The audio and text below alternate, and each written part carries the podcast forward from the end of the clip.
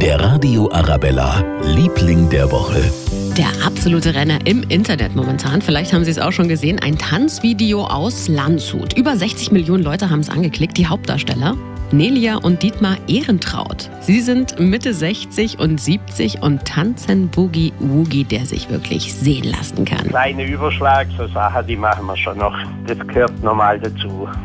Das ist Dietmar gewesen, einer der beiden Tänzer. Ja, und er wird jetzt auch auf der Straße schon angesprochen, hat er uns erzählt. Ja, ja, ab und zu. Öfters, würde ich sagen. Wenn sowas kommt und gehst am nächsten Tag zum Bäcker Brötchen holen, nachher weißt du, wie viele Leute es wieder gesehen haben. aber, aber, es ist auch wirklich richtig großartig. Falls Sie es noch nicht gesehen haben, einfach mal reinklicken auf unsere Facebook Arabella München Seite. Da haben wir es gepostet. Oder einfach reinklicken auf radioarabella.de unter den Top-Themen. Der Radio Arabella, Liebling der Woche.